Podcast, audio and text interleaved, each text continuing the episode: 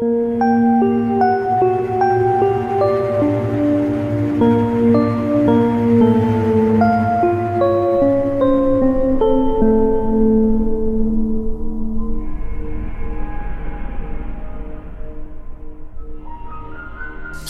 Everybody, and welcome to another Strange Uncle's Oddities. Um, on this one, I thought this was pretty cool. You know, we cover things, obviously, you know, within our own little wheelhouse, our country, whatever have you, but there's tons of stuff happening around the world. And uh, we touched on this briefly, I think, on, on an episode or two, but uh, there's been some famous ghosts across the world, and some of them are very interesting. You know, really never gets to us if we're not paying attention. Um, some of these I've heard of, some of these I have not. Some of them are based off of movies or books or whatever have you, so they might ring a bell. But uh, yeah, this is some of the more popular ghosts and or ghost legends, if you say, um, that we're going to cover. So here we go.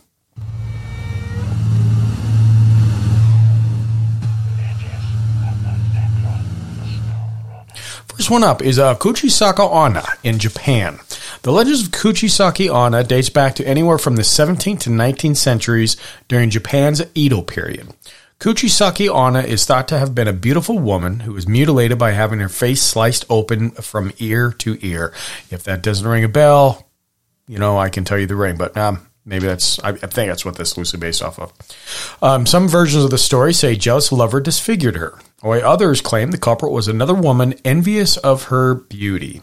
Considered an unreal or vengeful spirit, uh, she will appear to people hiding her disfigured face behind a fan or, in modern times, a surgical mask. She will ask the individual if she is beautiful. If they say yes, she will uncover her face and ask if the individual still thinks she's pretty. If the person says no or tries to run away, she will kill them as one does.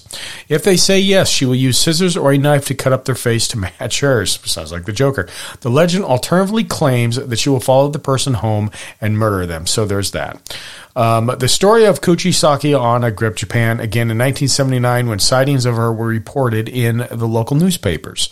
The public took the story so seriously, adults would walk children home from school in large groups to prevent her from taking them. Uh, lastly, on this, if confronted by her, it's advised that an individual can escape by telling her she looks average or throwing either money or hard candy at her to confuse her. That so, Plan B, right? Anyway. Next up, um, and I've heard of this one. It's interesting. This is the Black Monk of Pontefract in England. In August 1966, Jean and Joe Pritchard moved into 30 East Drive in Pontefract, West Yorkshire, with their two children, Philip at 15 and Diane at 12. Upon moving into the home, the family began experiencing poltergeist like activity that seemed to focus its energy on Philip. The poltergeist activity included objects flying through the air, green foam coming from the faucets, and pictures on the wall being cut with a knife. Uh, the entity eventually became violent with Diane, throwing her to the floor, leaving marks on her neck, and even dragging her up the stairs in front of her entire family. The activity at 30 East Drive eventually caught the attention of newspapers, which refer to the spirit as Mr. Nobody. Although the Pritchards usually called the poltergeist Fred, attempts at an exorcism were unsuccessful, and Fred would slap those trying to pray. Sounds like kind of an ass. Research indicates that the site of 30 East Drive was where a monk was hung in the 16th century, which is thought to explain the poltergeist activity and what led to the entity becoming known as a Black Monk of Pontefract. A photo taken by a ghost hunter in 2016 showed a face shrouded by a black hood and a mirror facing the staircase where Diane Pritchard had been dragged nearly 50 years earlier. The story was covered in the 1981 book Poltergeist, A Study in Destructive Haunting by Colin Wilson, which I, I read, not a bad book, and in the 2012 horror film When the Lights Went Out. The film's producer subsequently purchased the Pritchard's old home and now rents it out to amateur ghost hunters, although Ouija boards are not allowed inside. That's interesting. I did not know that. Way to make a buck no matter what. Um, next up, we have La Llorona in New Mexico, or actually in Mexico, sorry. Uh, no one knows for certain where the legend of La Llorona originated, but many believe the story originated with the Aztecs. Huh. In the 1500s, a new version of the story emerged in which La Llorona had a child with a Spanish conquistador. According to this legend, when the conquistador left La Llorona for another woman, she drowned her child in the river. The story has changed over the years, but it typically involves her uh, drowning her child or children and sometimes drowning herself. In some versions, La Llorona simply finds her children drowned and her ghost can be heard wailing in despair. Holy shit, that would ruin your night if you heard that. Even darker versions of uh, the legend say she steals living children to take the place for children who died. Numerous sightings of her have been reported over the centuries. One of the more famous stories is about a boy in the 1930s named Patricio Lujan who reportedly saw a woman in white wailing by river in New Mexico. Regardless of which version of the story persists, La Llorona is considered an omen of misfortune and or death. So there's that. And this is one of the very first, uh, kind of interesting. It's one of the very first ghost pictures I remember as a kid when I was, you know, getting into stuff like at five, I think. It, has been a bit, folks. Um, and it was very interesting because I was I was in awe with the picture. Uh, the Brown Lady of Raynham Hall in England. So Norfolk, England sets an 18th century manor house where some say a ghost was caught on film. The Brown Lady of Raynham Hall has haunted the manor since at least 1835 when she was first sighted. Many believe she is Dorothy Walpole, wife of Charles Townshend, uh, who family owned Raynham Hall. Dorothy and Charles married in 1713.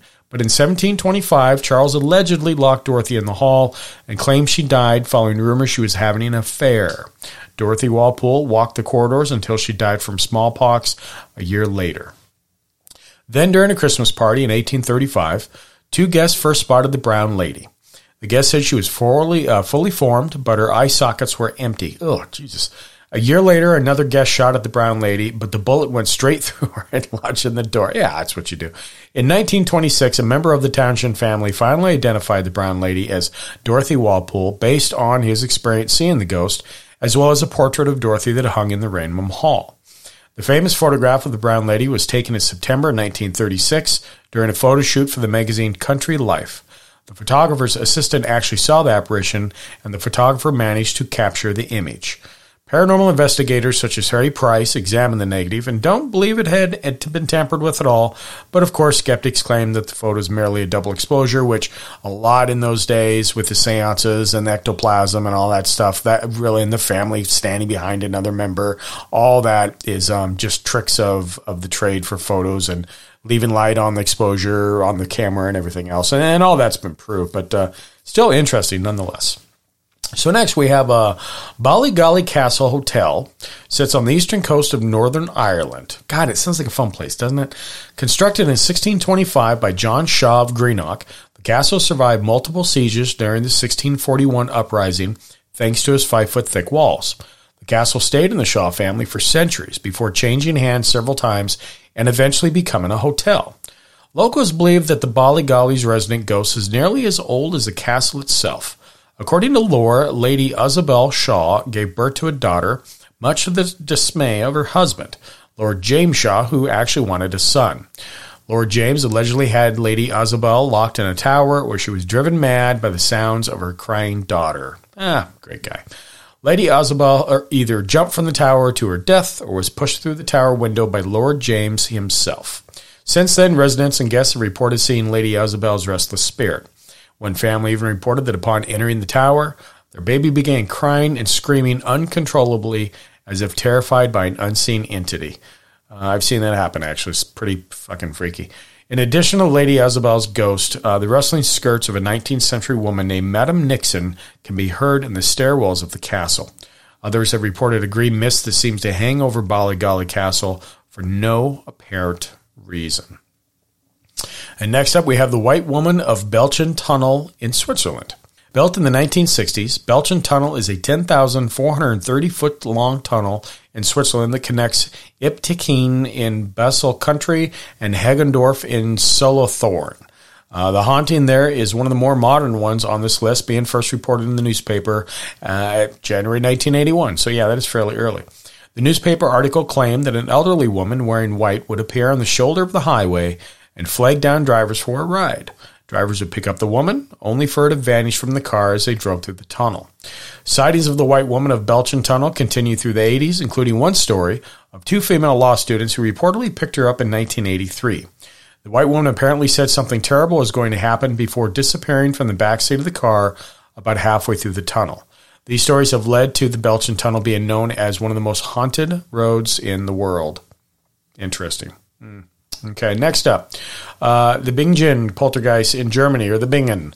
Uh, one of the oldest tales of poltergeist activity came from Germany in the town of Bingen during the 9th century, about 858 CE to be exact. Holy shit, that's a while ago. The story first appeared in a historical book called The Annals of Fonsanes, uh, which claimed that a farmer thought his children uh, or children in the village were pulling pranks on him until the activity at his house and on the farm took a sinister turn. The farmer reported that the supposed pranks started out as knocking in the walls at all hours of the day and night.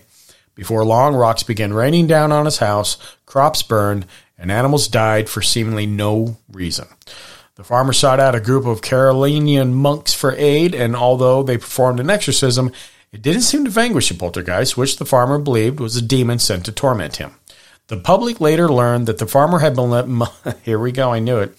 The public later learned the farmer had been molesting his children along with other children in the village.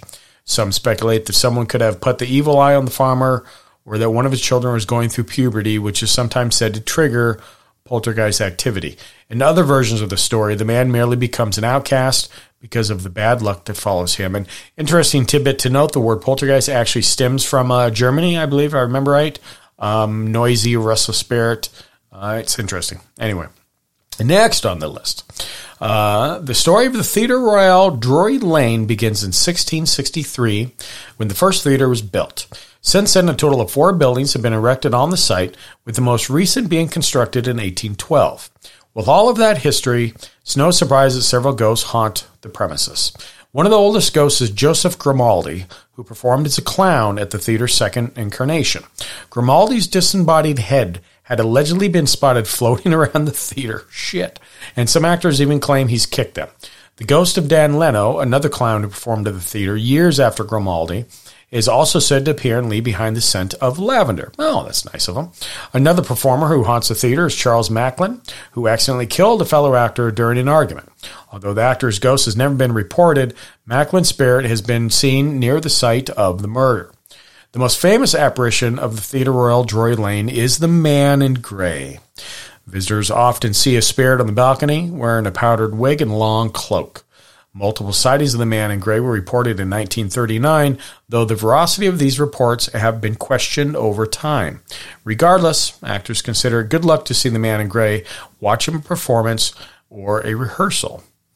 Yeah, so there you have it. There's uh, there's some popular ghosts in history. There's other ones too, but you know those are the highlights. Obviously, you know you can. Uh, there's so many ghosts you can throw a stick at them. But I thought that was interesting. So hopefully you guys enjoyed that too. Uh, stay strange.